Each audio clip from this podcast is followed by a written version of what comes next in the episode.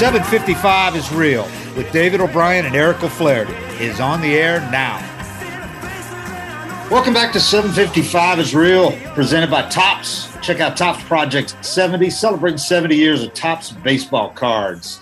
I'm David O'Brien, Braves writer for The Athletic, and I'm with a special co-host today. Since Eric is involved in his wife delivering their baby. Right. He's not having the baby. He's not having a baby, no. I love it when people say that. We're having a baby. Well. He is involved. One of you is. She's doing the heavy lifting. Yeah, exactly. So we got a special, more than competent co-host here today, and Eno Saris. Eno, is it Saris or Saris? I always mean to ask you, and I always probably mispronounce it.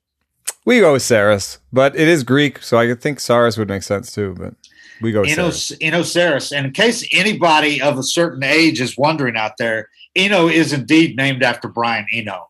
So he had a couple of very cool parents, obviously. I know a lot of our younger listeners are going, who the hell is Brian Eno? That's right. He was a left-hander with the A's back in the 60s. Oh, man. But like a really important person in music, I guess. Exactly. Google Brian Eno. Yeah, check him out. He was behind the scenes, more of a producer, but might have created three different musical styles. Yeah, and also did some of his own some great solo stuff and as a recording artist himself. But he was huge in the development, production, or I should say, of the Talking Heads and people like that. Mm-hmm. Yeah, he's Brian Eno, very influential musician who's still going strong today. So, Let's get to some baseball, man. We got a guy here that can answer a lot of our questions probably, or a lot of comments that people have made wondering about things like spin rate and all that, because Eno does the deep dive, the deepest of deep dives at The Athletic into all this kind of thing. So let me ask you, first of all, the Braves have won 5 out of 6 games and finally are on that kind of run that they've been talking about going on all year. Or at least they're showing signs of doing it, because they've done it against some good competition as well. They kept their heads above water coming out of the break. They had a brutal stretch of 18 games. They went 9-9 in that stretch against the Padres, the Rays, the Phillies, the Mets. And now they've won 5 out of 6, and they're at the softest part of their schedule. I know the Phillies also have a soft schedule coming up. I see the Phillies and the Braves running away from the Mets down the stretch. I think the Mets are going to Mets it up. Do you think the Braves have the personnel, especially after the additions they made at the break or at the trade deadline, to make a run at this thing? Yeah, it's really tough to look at them as a team just because of Acuna, right? Like it's only one player, but it's such a dynamic player at the top of the lineup, because when you're looking backwards, I think there's a lot of evidence actually that this is the best Braves team. This is the best team in the division. Yeah, when healthy, no question. Yeah, because for example, just looking at the numbers, like they've scored the most runs in the division, and they have the second best runs allowed in the division. So they have the best run differential, which usually suggests that they're even better than their sort of 500-ish record to date. They should be the ones with 59 wins, basically, right? It's a little skewed, though, when you look, because they've had a freaky season as far as they scored 20 runs twice. They've scored 15 runs like 3 other times. I mean, they've piled up some runs. And then that's one of the ways that run differential can be misleading. It's true. Huge run. You know, like they had a couple of games where the guys, when they brought in position players and they piled up 7 runs in the last inning, they did one of those against the Phillies. They did one of those against the Mets. So that's a problem with run differential to me. It was okay before all these teams started going to position players like it's a normal thing to pitch position players at the end of routes. That used to be the exception. Now you see it so much, man. I hate it myself, but I understand why teams do it. In this day and age where starters only go 5 or 6 innings, you see it happen a lot more, you know? What would you say if a team just decided to call it? I don't think I'd have a problem with that, man. Yeah, as a writer, I feel like, because writers are like, sure, we get to go home early. Yeah, all right. Well, you know, it would be a more representative sample of what the team is than it is when the other team scores 7 runs off a shortstop who's in there throwing 58 miles an hour. But yeah, it ain't gonna happen. But you know, I wouldn't have a problem with the mercy rule, 10-run mercy rule. I wouldn't.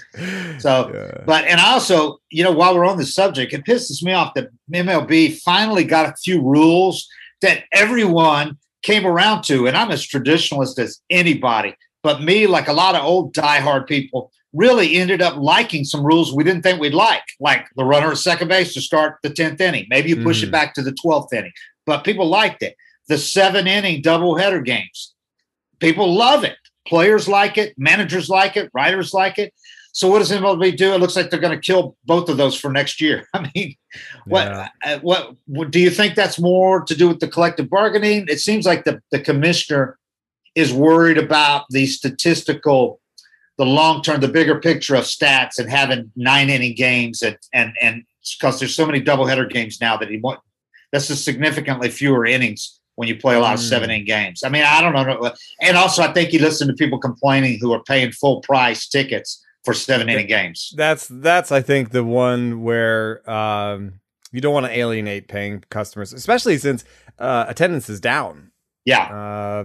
You know, physical attendance. You know, baseball is doing pretty well because the TV money is still good, but I guess he doesn't want to put any more pressure on attendance and create this idea that you might not get your full money's worth. So I guess the 7-inning thing, I could understand that. But, you know, one thing that I think that people don't maybe understand so perfectly is that extra inning baseball is not good baseball.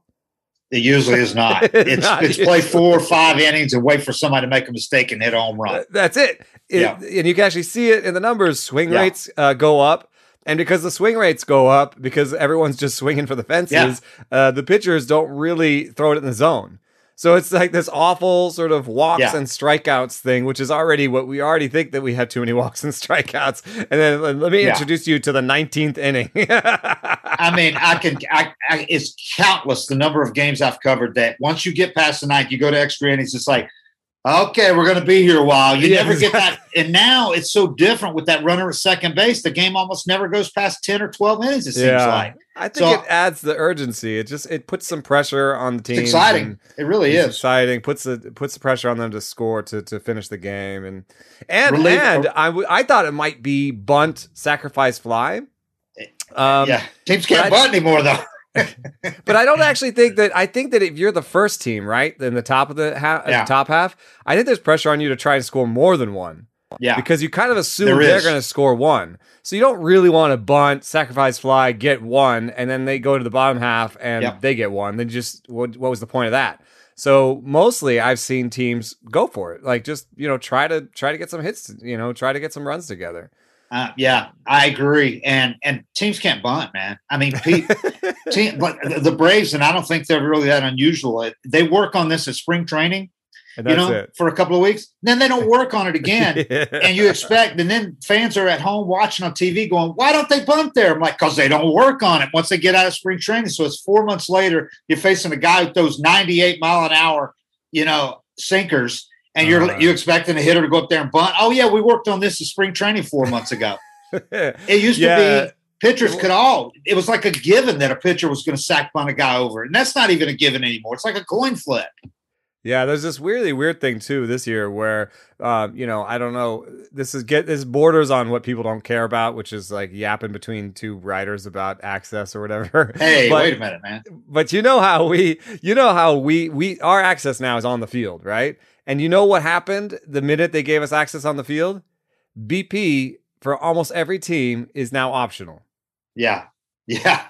And BP is the only time you might actually do some bunting, because there is that sort of process, right? You take some swings, you try to go left field, try to go right field, and then I forget, at the beginning of the end, you kind of do some bunting. Yeah. You do, they usually do it at most of them do it at the beginning. The beginning, and then you take some swings. But the thing is, those aren't like, I'm now going to try and drag bunt for a hit. Yeah. Because they don't even run. It's just like, Here's dink, dink, yeah, dink. Okay, exactly. Now I get to swing away. And they go in a cage now to do it. They take optional hitting. All the new ballparks have these great indoor cages. Oh, yeah. Yeah. But it's so totally different because they're not doing the thing where guys used to work on, like Chipper Jones used to not swing away until like his final round. He's up there. And I saw Justin Turner doing the same thing. He's up there hitting 5 balls to left, 5 balls to center. Justin Turner was doing a thing. It was so cool to watch. He was doing a thing where it was almost like he was catching the ball with the bat and flinging it over the shortstop, flinging it over the second baseman. Wow. I mean, he had bat control. That's cool. The young guys are getting up there just ripping. They're trying to hit the ball out of the ball up on the concourses and stuff. Yeah. But guys, the older guys are up there using batting practice for what it should be. Freddie Freeman's the same way. He sits up there, hits the ball, tries to hit line drives over the shortstop, knock the shortstop down. But you take this indoors. He said something, he really told me something interesting about that. So he is aiming for the shortstop, right? Yeah. In BP. But I was like, dude, why are you aiming at the shortstop? That's an out. Yeah. Why would you do that? And he told me that his back, he's had some back issues, right? Mm-hmm. I think he's had some back issues. Well, he told me that he doesn't bend over as much in BP. And so when he practices hitting it at the shortstop in BP, and then when he bends over more in the game, that turns into over the second baseman or up the middle. So it's like making up for the fact that he's not bending over as much. He's not really doing his full stance when he does that. Anyway, I just thought that was a weird thing. That's what he's talked about for as long as I've covered this team. Freddie has talked about, or as long as he's been up, Freddie's talked about. That's all he works on, batting practice, trying to hit a line drive. And early in the season when he was struggling, he's like, you're tempted at times because he was hitting so many balls into the shift or hitting so many line drives that were being caught. Just hitting. I mean, if you look at his BABIP and all the early on, he was hitting the ball hard, almost as much as ever, but he was hitting 190, he said he almost was tempted to come out of his plan that he's used forever, and just start, launch angle and trying to, but he said, it's worked for me for so long. I'm going to stick with it. And sure enough, balls started falling in for hits. Now you see him get some cheap ones that early in the year, he couldn't even get legit hits. Everything was being caught. He was getting killed by the shift. So he's gotten quite a few hits lately through the left side because they leave it wide open for him. And if he just hits the ball on the ground on the left side, he's got a hit. And Jock Peterson's the same way. They're like two of the few guys I've seen that'll actually try to beat the shift like that. Brian McCann could do it, but most guys just they hit into the teeth of the shift. They're not going to change what they do. Eric, let's hear from today's sponsors. Have you had the Giants in town yet or seen them? Have they been here? Well, I just mentioned them because they're doing, I think, the most unique batting practice that I've seen this year. And what they do is they'll have as many as 3 different locations they throw from. Uh-huh. So they'll have three L screens out there. And each of the and then behind one of the L screens will be a pitching machine. So they'll do things where they the pitching machine throws it hard from close. And then someone throws it soft from back behind the last L screen, or they'll switch from left to right. And they're just doing it to to screw with the hitters to sort of mimic different arm slots and to kind of makes sense, man. Off speed and I was watching it with the Pirates and they were kind of all being like, what the hell is this? Yeah. And they're like, this is a good recipe for popping up during BP. And right as they said that, the guy that was in the cage popped up 3 times in the cage. Well, for them, a lot of people, BP is just about feeling good, but right, warming up. But aren't they leading the majors in home runs still?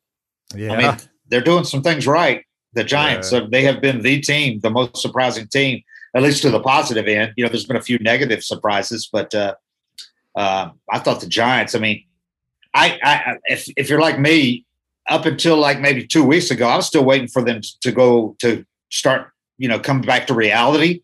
But I've accepted that this is reality. This team is just good, man. Gossman, I never would have expected that from Gossman, but.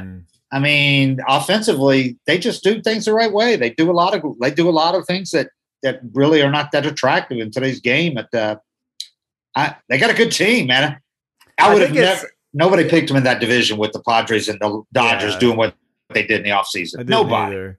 But I think what's what it is the brilliance. You know, Ken Rosenthal had a piece today about it a little bit, where Farhan Zaidi, the president there. Yeah. I was talking to somebody recently around that works for the Giants, and I was saying, man, Farhan must just have like who's the waiver wire guy? You know, Farhan has got some waiver wire AGM that's just all over it, and they're like, no, that's Farhan. Like, he is the guy who's super into little minutia of like, should I claim this guy and should I claim this guy? And at the beginning, it was like a little bit much out here in San Francisco because they claimed Connor Joe and then let him go after 2 weeks, and they claimed like 3 or 4 people that they just gave him like 2 or 3 weeks, and then they were out of there. But that was his process, was to find guys like Yastrzemski, find guys like Solano through this waiver process, because if you find a guy, because he found Muncy, you know, and if you find a guy like that, it's worth so much money. And it's, if you look at how the Giants are right now, it's like money. Yeah, it's found money, right? And then if you look at why the Giants are good, I think it's because they have no holes kind of thing. Like, when you're like talking about like 7th, 8th, 9th guy in the lineup, you know, they're down 4-0. 7th, 8th, 9th guy in the lineup is coming up in the 8th inning. A lot of times you're like, oh, I just turn this off, right? You know, but with the Giants, it's like if your 7th, 8th, 9th guys are like Solano, La Stella, like they're all like decent bats. You know, like they found a way that like. You one of those guys is going to get a hit. One of those guys might get a homer, and then they're back in it. So, well, I can totally identify with what you're saying, because we see the same thing in Alex Anthopoulos. Those guys were together and with the Dodgers, and you know they've talked so much. They spent so much time together that you see a lot of the same type things from the Dodgers, the Giants, the Braves, and Alex is the same thing. So many times the fans are like, "Why did you get another catcher?" They've literally gone through like every mid-30s catcher. Backup catcher this year. They've used 7 catchers. They used 7 before the All-Star break. I didn't even notice. 7 catchers. They bring in a guy like LaCroix. He played 2 games on the MLB team. They get rid of him. They trade for votes. Oh, you know, that's right. They got vote, yeah. They had Kevin Smith. He's about to get dumped when they bring back Travis d'Arnaud from the DL. But then at the trade deadline, they get Jock Peterson coming out of the break to fill in for as good as you can for Acuna. Right. He's obviously not going to be Acuna, but he's played really well, playing right field and leading off. So you filled that. So what does he do at the trade deadline?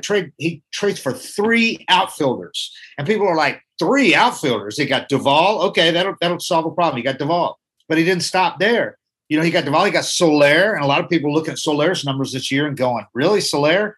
Well, Soler was hitting before he left the Royals, like for the last 10 games before he left them. He's kept that up here. He's raking, man. Yeah. I mean, he's been a great addition, and he's got another year of arbitration. Right. So, and then they got Eddie Rosario, which was like a nothing trade because they got rid of Pablo Sandoval, who's done absolutely nothing for 3 months. So the whole idea is the same idea. Like that's what you're pointing out. Cover your asses. Cover your ass. Get the floor up. Yeah. Make sure the worst player on your bench, like the worst player in your lineup, worst player on your bench is a good player. And it's never been more important than now, because there's no waiver trades. You know, you could claim a guy that's been DFA'd or trade for a guy that's not on a 40-man roster, but you can't get those good.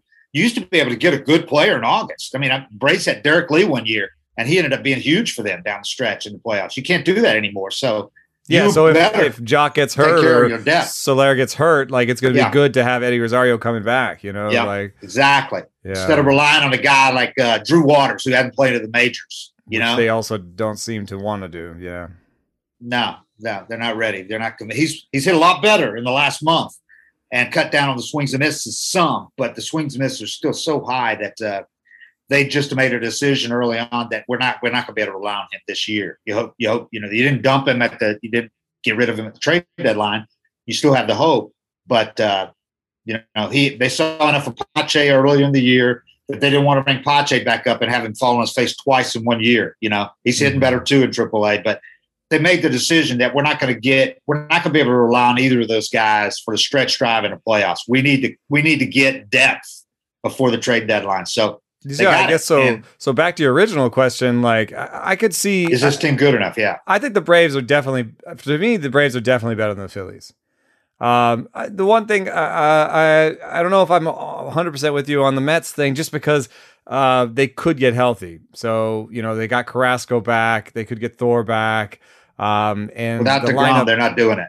You don't think so? Not without DeGrom. Without DeGrom, they're not doing it. Well, no.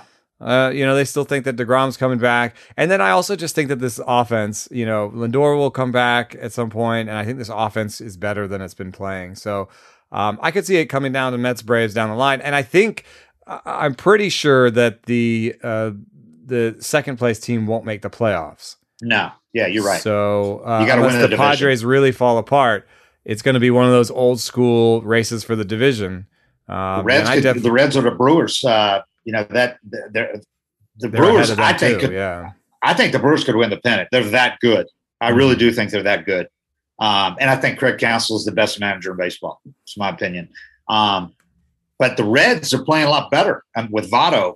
Where did this come from? I thought Votto was beyond that. I didn't know he was capable of that anymore.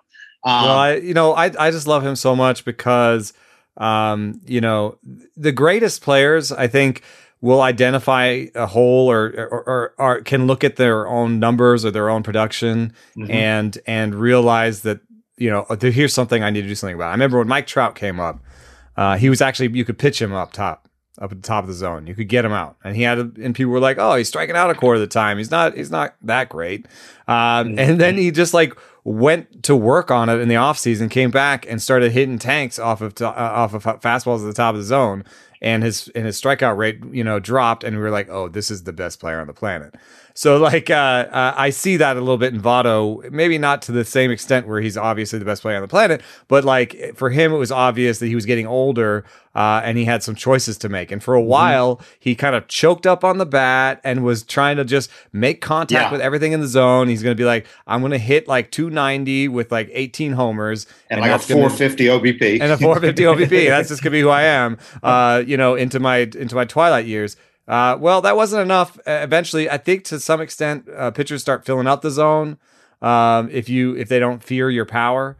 And so I just think it just wasn't working out that well. So he went to Driveline this past offseason and did like a speed bat trainer, like over and underweight bats, basically just like weightlifting with the bat, and got his bat speed back. And so now you're seeing like a guy who can hit 30 homers again, and it's pretty exciting. And yeah, it speaks to his sort of dedication. Where do you put? And I like to rank players, you know, according to intelligence and all that. But would you say he's one of the more cerebral players you've ever been around? Yeah, Joey Votto. Sure. And he knows about aging curves, and he knows about like not only just the overall player aging curve, because he has a shirt where it says decline phase and it has his age on it or something. It's like has an aging curve. Yeah. But he also was reading up on the components, like which parts of a player's game age the best and which age the worst. And apparently your ability to make contact on pitches outside the zone, like Pablo Sandoval style, Josh Hamilton style, that ages really, really poorly. So that starts falling off when you're like 26 and just goes in the tank. And that explains to some extent, I think, Josh Hamilton's end of his career was a pretty, kind of a real fall off there. Yeah. And if you just think about it, like, I think it, to some extent, it explained like Andrew Jones a little bit, right? Like he always expanded the zone, especially like everyone was like yelling at the TV about the slider lone away. Right. Yeah. But those swings where he'd go down to one knee. Yeah. And that just, I think early on in his career, he made contact with that pitch. Yeah. Otherwise he wouldn't swing at it. Right. And then I guess you just don't have the muscle memory to be like to start laying off of it. You're like, I used to do damage on those pitches, and so I'm going to keep swinging on them. Or you just don't have that eye. That's fascinating. Yeah, you know? That makes sense. Yeah. So Votto dedicated his part of his career to like knowing the strike zone better than anybody, because he knew that skill would last really long. Wow. And that's why. Just to bring this back to the Braves again, Acuna this year, I was just amazed. I thought he had that Trout thing, where the one thing you could say about Acuna is he expands the zone too much. He swings outside the zone too much. And what'd he do? Yeah. He came back this year and was the #1 improver on swinging pitches outside the zone. Yeah. And now he has like a really well above average rate of swing outside the zone. And he used to be one of the worst. That was like, wow. Okay. CUNY really cares. And he can look at his game and say, what do I need to do to get to the next level? And he did it. If anything, he was being criticized for taking some pitches that were too close, but he knows the strike zone that well that if you go back and look at some of the strikes that he was rung up on that he complained about, if you look, he was right. And he doesn't quite get that respect yet, maybe because he wasn't in the past. He was a free swinger and that kind of thing. But he's a guy that, you know, it's kind of mysterious because we don't get to interview him a lot because of the language barrier, and he just doesn't do a lot of in-depth interviews, but he'd surprise people with his intelligence. That dude's smart, man. He knows what's going on. Yeah. And from what little I have, when I have talked to him, I think there was a sort of a fatherly, you know, a connection with his father where I think his father really taught him a lot about the game because you know, his father struggled. Right. And saw the game from a different perspective, you know, where like a lot of managers do that never get out of AA or AAA and become great managers or hitting coaches. Right. So his father learned a lot about the game in those struggling years in the minors and passed a lot of that on. So yeah, I think that's why it's unfair sometimes to rank these guys because we don't always get a full picture. We don't get exactly. And there's a language barrier. I'm doing my Duolingo, trying to learn my Spanish, but there's sometimes a language barrier and yeah, absolutely. And then people also just express their that's what I was going to say. Some people it's clear how intelligent they are by the way they speak, like a Joey Votto. Right, but then there are other people who know as much about the game, but just don't have the words to express it, or don't talk about it the same way, or they don't speak. They have an accent, you know. It can be something as elemental as that. Yeah. Chipper Jones, for the longest period, you know, Chipper has his southern drawl and he speaks slowly. And I think a lot of people would see him in a soundbite on TV and just assume he's some dumb jock. Chipper Jones, without exaggerate, is the smartest baseball player as far as knowing the entire game that I've ever personally covered. I mean, he is a savant with baseball. He can tell you literally the count of almost any big hit he had 10 years ago. He can tell you the pitch sequence, you know? That's a real underrated baseball thing that, you know, pitchers can tell you what they threw a guy 3-5 years ago. It's crazy to me. I can't remember any of that. Yeah. And it tells you that those guys were thinking along with pitchers. They just weren't up there, you know, looking for a pitch to hit. They were thinking along with the pitchers. And he knows there's no doubt in my mind he won't be a manager because it takes too much time and he's got so much other going on. He made enough money playing. That's the problem with so many guys today's game that could be great managers. You said about Votto too. I was like, I don't know, man. He made so much money. I don't know.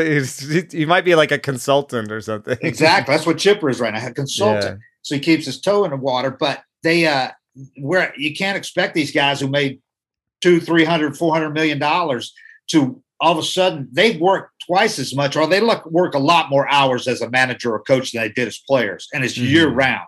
And you can't expect them to do that. Barry was a terrible coach. Barry Bonds was so bad. Yeah. Like he'd show up. He'd show up to the park at like noon. Yeah, and then people would be like, "What?" Yeah. So was the hitting coach in Miami? They were just like, "That guy's never around. What's going on?" It's such a different era because you got a guy like Terry Pendleton comes to mind because he was the hitting coach here for quite a while. But they had great careers, but that was back when they didn't make $20 million, you know, so that money they're not wealthy beyond imagination for the rest of their lives. So they actually are still want to work, you know, and so TP, man, we get to spring training and get the ballpark at 7 a.m. Pendleton's been there for an hour working with guys individually in the cage. That's also his personality, right? I mean, he was kind of a lunch. He was lunch pail grinder. Ron Washington, you know? Yeah. It's a guy that scaled the heights. He was a manager on World Series teams and all that. He's out there doing one-on-one drills with infielders, you know, an hour and a half before batting practice. I think Terry would be the greatest hitting coach because I remember growing up, he had a new stance like every 3 weeks. Yeah. He could talk to anybody about their stance because he'd be like, oh, yeah, I had that once for 4 weeks in August of 1988. Well, you know, the funny thing is he was a hitting coach here for a long time. And if you go back and look where the year where they changed hitting coaches, the OBP wasn't as stressed back then as it is now, not nearly what it is. And if you go back and look, like the last couple of years he was the hitting coach, they were ranked in the top like three in the majors in OBP. And it was like, yeah, we want more, you know, and now if you look at it, it would be like, why did they get rid of that guy? You know, because they've been through a lot of hitting coaches since then. Seitz was really good, knows his shit, but TP was great, man. It's also, it's a really tough job. The average tenure right now of a hitting coach is like a year and a half. It's terrible. That's how quickly they fire people. And that's partially can't fire the hitters. Well, you're right. You can't fire the hitters. Also, like, but the data and tech is changing every year, and so that requirement is different. Yeah, and also I just think that too much is asked of a hitting coach. When they looked at what they actually can do, I think that's a really smart thing you said about Terry. The number one thing that a hitting coach can actually affect when you try to strip away everything, it's really hard to strip away everything because, you know, somebody could just have a good year and then you'd say, oh, that was a hitting coach. Yeah, maybe that guy just had a good year. Yeah. But when you try to strip it away, the biggest effect that a hitting coach has is on whether or not to reach at a pitch outside the zone, like whether or not you're going to be more passive and like sort of swing less and maybe take more walks and strike out a little bit more maybe, or if you're going to be more aggressive. That's like the main toggle that a hitting coach has. So I'm sure there are a lot of good things that a hitting coach should do, but to ask them to sort of take my struggling team and turn around all the hitters is a lot to ask. And it's so easy to scapegoat a hitting coach, a pitching coach, a bullpen coach. And, you know, because what's the knee-jerk reaction when people see a team is struggling, like with runners in scoring position? Fire the hitting coach. Well, wait a minute. The same guys were third in the majors with runners in scoring position a year ago. Did he stop teaching them what he taught them then? Maybe there's a lot of luck in that stuff. Exactly, man. Exactly. And I mean, also, if you're thinking about it from a GM perspective, I feel like you have like a list of people you can fire before you get fired. Yeah. And there's like you can go through a couple hitting coaches and pitching coaches before then you have to fire the manager. But if you hire another manager after that, you're next. You cannot. You're the one who's screwing up. Otherwise, that GMs, a lot of times when you see them make a move after a disappointing season, after they make a move, and it's like, okay, they might as well throw a dart at the board because somebody's going to take a fall. It ain't going to be the GM, you know. And if it's a high-profile manager, it's not going to be the manager because he's going to say, you know, I managed the guys you gave me. So who's it going to be? It's going to be one of the underlings that's not going to complain about it because it's not going to burn bridges because he wants to get another job. Right. And then you could say, I made a move, you know, we tried to address that. We fired the pitching coach. Very fungible, like relievers. They're very fungible. Yeah. But the reign that you don't see many that do the job for a long time. It's got a guy like Larry Rothschild that's been a pitching coach. He was a pitching coach when I was covering the Marlins. That's exactly sort of what I was thinking of there, right there, actually. You know? It's like, I do think that he might have screwed up a little bit with Sonny Gray. They weren't communicating well with each other. That's what so much of it is, communication with certain guys. Yeah, but he's obviously has skills in communication. He's been a pitching coach forever, you know. Like, had a lot of success, you know. So it's a thankless job. So what I wanted to ask you about spin rate. Mm-hmm. I know you looked at spin rate, the reduction immediately after. Kind of even before the rules went into effect, like that previous week when they said they're going to go into effect, you started seeing some guys go, oh, shit, and you saw some differences. And do you think that the rule has had its intended effects? Because, a lot of us noticed offense going up in those first weeks after the rule went into effect. And we also saw a lot of spin rates going down. Do you think it's kind of leveling out now? Guys are adjusting, figuring out how to pitch without sticky stuff if they, you know, after some really difficult first week or two? Yeah, there's a couple things that I'm saying. So at a sort of peak, or like maybe let's say around the beginning of July, I looked at how many people were down, how many pitchers were down, and it was around 60% were down significantly, what you would call sort of statistically significantly. So 60% of the league was down, and I would say that. You know, you probably still have people who are still cheating. So like, my guess had been my reported guess had been 75%. So I think we were pretty close. 2/3 to 3/4 of the league were using something. And then there was about 1/4 of the league that was down like 300, 400 RPM. Yeah. And that was on the sort of spider tack level. Right. Right. And our reported guess there was about a third. So a third to a quarter, we're using like the crazy stuff. Yeah. So I, you know, what we noticed was four seam fastballs were most affected by this. And we know that in baseball, you know, it's been going towards like the high four seam with the slider has kind of been, you know, what baseball's been doing recently. Yeah. Yeah. That high four seam got less effective. So what we did see was there was actually some trading of four seamers back for sinkers and two seamers. So we've seen enough to say like that's a little bit of a trend where like a little bit of sinkers coming back, a little bit of two seamers coming back. I could tell you right now that whiffs on four seamers is down 10% from before the ban to after the ban. So like definitely had an effect on four seamers. I think that it probably disproportionate to some players, some pitchers, where like some pitchers, you know, had a high riding four seamer that depended on more than others, right? So those guys maybe got more affected by it. Yeah. I would love to see like what Wasker does when he comes back, you know, because he was kind of like a high, you know, kind of a riding four seam with that slider. So I want to see, you know, that's the kind of pitcher that could be well affected by this. But another thing I've noticed that I just looked at this for this show. There are 40 pitchers who were down big after the ban, who are now back up big. Really? Yes. So figured where to locate the sticky stuff? Yeah. So I think about a couple of things when I think about that. First of all, I think that the enforcement is kind of rote and obvious, right? Yeah, like, yeah, right. They told pitchers everybody, know where they're going to look. Yeah, right. So if you put it anywhere other than your glove, your belt, and your hat, yeah, you could still cheat right now, right? You can do whatever you want to do.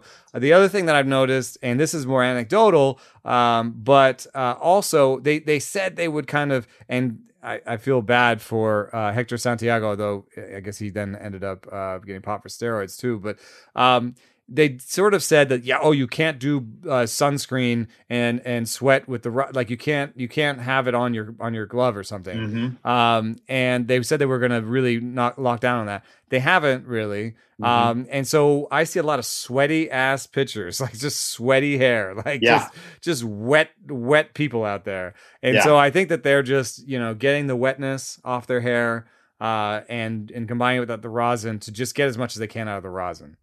And so that's they're finding ways that are more legal, I guess, to kind of get some of that back, or some of them have just found a different place to put the spider tack. That's funny because I think a lot of people has been a bounce back. Life finds a way, as I said. Yeah. Guys, let's take a quick break and then we'll finish up the show. It's funny that you mentioned that. You explained that the four seam is the most effective because I think a lot of people, the general view was these guys with the huge curveballs are going to, they're screwed. No, that wasn't the case. There's some command. I think some of those breaking ball command has gone down. Charlie Morton is a guy that he said the day the rule came out, he goes, I welcome it. I've said since day one, the baseball can't do anything that's going to affect my spin rate. In other words, he was talking bold, like I do not cheat. And what happened? His first two starts after that, I looked at his spin rate was still the same as it ever was, over 3,100 on a lot of his curveballs. You look at a Charlie Morton start, it's fascinating because on Savant, where they do the spin rate for every pitcher in the game, right? He's usually between 35 and 45 top pitches of all the pitchers in the game. He is every top spin rate. I mean, not even one pitch from another pitcher slips into there. It's like when you do the Aroldis Chapman velocity, and it's like all Aroldis Chapman when you do velocity. Charlie's like 2,900 to over 3,100 spin rates, that curveball. It's fascinating, man. Yeah. And the guy's he's an ageless wonder. I've been pleasantly surprised and fascinated watching him. Just so impressive watching this guy go in start after start at age 37. He's still nasty. He's throwing mid to upper 90s with that curveball that is just unhittable. Yeah, really. Yeah. He's an impressive guy, man, and really smart guy too. No, he's one of my favorite interviews. I like him. He goes on that smartest list. What's interesting about him too is his emotional intel, or like his just he's an emotional guy.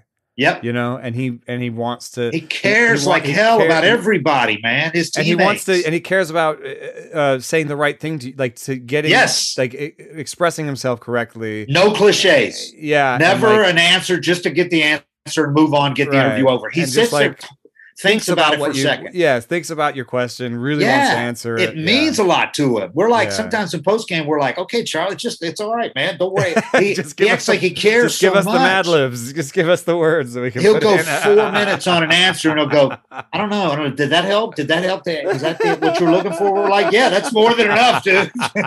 He's great. I mean, he is so God. He's great to have on the team to cover. Yeah, it was really funny to have Morton and Greinke as like these are two guys I love talking to that couldn't be more different in terms of that emotional quality, but are also just super smart when it comes to pitching. So so I mean, if he wants to pitch another year, and I don't know why he wouldn't want to. I mean, I know he's got little kids; that'd be the only reason. But the Braves, train 15 minutes so he can live at home in spring training. That helps a lot, but. The Rays I think he was really important for this pitching staff. Oh yeah, huge.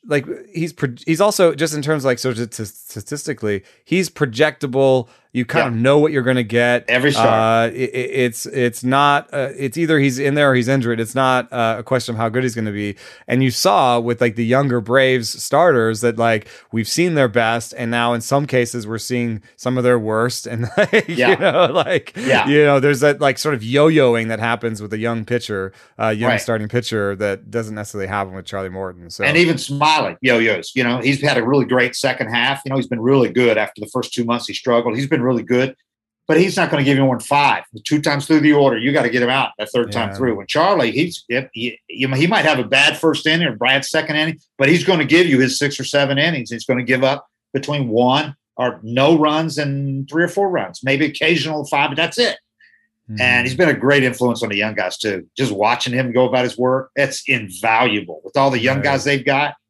You know, and also he's like, he's super, he's super open to data and tech, everything. And so that does actually, it is meaningful. There are pitchers leadership on the Cardinals that are not as open to that. And so that then sort of goes down to the younger players where they're like, I don't care about the Rapsodo, the older guys kind of don't care. So I don't care. But there's a lot of value to be had there when you're trying to shape pitches and trying to be the best pitcher you can be. And to have Charlie in there being still caring about what the drop is on his curveball or how he can get coaxed more right out of the four seam or whatever it is. And being there from the machines. Yeah, it's definitely, that was a really good signing, and just generally Anthopoulos strikes me as just a very interesting guy. I was looking up the Braves bullpen never ranks in the top 10 when it comes to velocity, right? And when you go spend top dollar for Chapman, Hendricks, Liam Hendricks, Aroldis Chapman, Kimbrel. When you're signing those guys, you're spending a ton of money and you're doing it to get a high velocity, high strikeout guy. And that makes a lot of sense. It's been proven, but Anthopoulos would rather spread the risk around by cheaper guys and by a couple of them. And he seems to kind of value, and this is not something that's valued in relievers usually, command. A little bit in his relievers. And you think about Melanson, Will Smith, these guys the guys that he pays money for don't have the 98, but they have command, and maybe sometimes they'll have multiple pitches. They've proven themselves year over year. They're proven commodities. And he went out and got Rich Rodriguez for that reason. Comes in, throws strikes. He loves Tomlin. It only throws 90, 92 now. But he throws strikes because they watched enough of those young guys throw hard, that bounce around, walking the yard, and that kills them, and that kills everybody. And those guys are easier to acquire. I mean, you still have Newcomb. You can bring Newcomb in if it's good command Newcomb. Then he could be good in the bullpen. You can have guys you have the hard throwers come up through your own system, and you kind of filter through those. But if you're going to sign a guy, then sign a guy that has some command and some ability, because you're giving him some actual money over 2 or 3 years. So. I really like what he's done in the bullpen, and I think Morton was a good signing on that front. Smiley, he's volatile, but it also was a 1-year deal for him too, right? Yeah, $11 million. Yeah, so they'll do it again next year. I bet you they don't do Smiley again next year, but maybe they'll give Morton a 1 year and they'll find somebody else, another veteran pitcher that they give a 1 year deal to, and rinse and repeat, because they've got this great positional core, and that's what he's trying not to do. He's trying not to give up any of the assets that might turn into that core or might add to that core, and that's why I like the deadline. You know, getting Duvall, none of those guys cost a real prospect. No, they only added about $6 million, and they got rid of none of their top prospects. I doubt that any prospect they traded away will turn into like a top line player. Maybe like a league average back end type of player, but they didn't give up like a top 100 prospect or anything. So he still hasn't, and been here 3 years. He hasn't given up one top prospect, and it can be frustrating. But they did open the coffers for Ozuna, so like they will pay for certain situations, and they're about to with Freeman, I think too. So I think they'll sign Freeman. Yes, I think it'll get done. They don't want to give him like $200 and $300 million is a little bit much for a first baseman. Yeah, you're right. So they had to wait for their earnings report. It just came out last week. Yeah, they're raking it in again. It's like the only publicly, the only public team in baseball, publicly owned team in baseball. No doubt, and so they have to give the earnings report, and so we can all know exactly how much money they have. And they're raking it in over the second quarter last year when they lost money. This time they had an operating profit of like $54 million. Last year they lost, no excuses. Million. So now there's no excuses. Now they can give Freeman make him a fair offer. They can't make him an insulting offer. They have to. He's too important. So yeah. They have to make him a fair. Look what happened in Chicago. They gave Rizzo a bit of an insulting offer. I mean, I think exactly. You look bad when you do that. 4 and 5 for 70 is a little bit insulting to a guy that like brought you a World Series. It's still a good player. He's not a lumbering first baseman. He still plays good defense, Yeah, Freddie, they got to do at least what the Goldschmidt got, a little bit more than that. So I think it's got to be 5 years, 6 years, 140, 150 even. I bet it'll be in there. Yeah, but he's not going to be the guy, if you get 200, 300 million, that's like you're a middle infielder. And you're 25 or something when you get it, and like Tatis type stuff, you don't give that much money, but 100, 125 on the low end, but they'll get something like that. Yeah.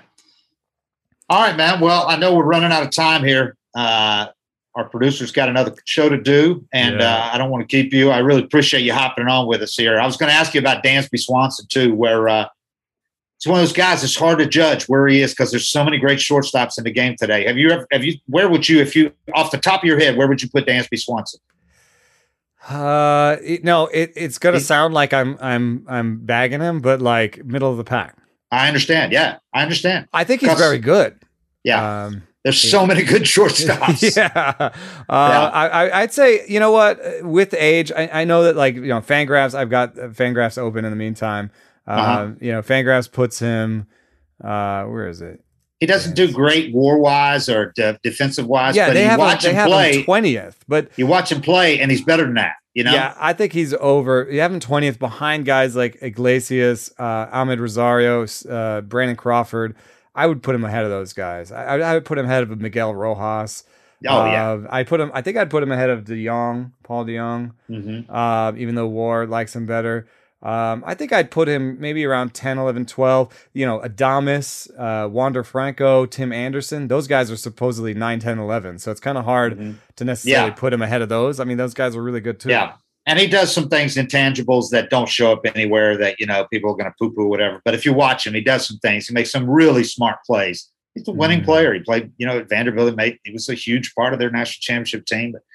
But, those are things you don't necessarily pay a lot of money, tons of money for, But this year, the 20 homers already, that's been a revelation. And he still doesn't have a nearly high enough average in OBP for a shortstop. But, if you had 20 bombs and you're playing solid defense, we'll see. It's going to be interesting. He's got one more year arbitration before free agency. So he's also been a little different from like year to year. Like there were years where he was like more of a batting average guy with less power. Yeah, when he's hurt, playing hurt. He's healthy now, and we're seeing. He's surprising. 20 homers. He's a rangy guy. It doesn't look like at all. Like you see him and you go, how's this guy going to set? He's going to set a shortstop record for home runs with the Braves, all-time franchise record. And you look at him. And he has good plate discipline. I think he should walk more in the future and get that OBP up. But I always thought he had this power, because the batted ball stats, like the barrels and stuff that he did. But Yeah, I like him. I like watching him play, and I think he's a little bit underrated. All right, that's it. We appreciate it, man. Thank you for jumping on here and plugging in for Eric. Thanks for having me. And congratulations to Eric. Yes, 755 is real, and we are out.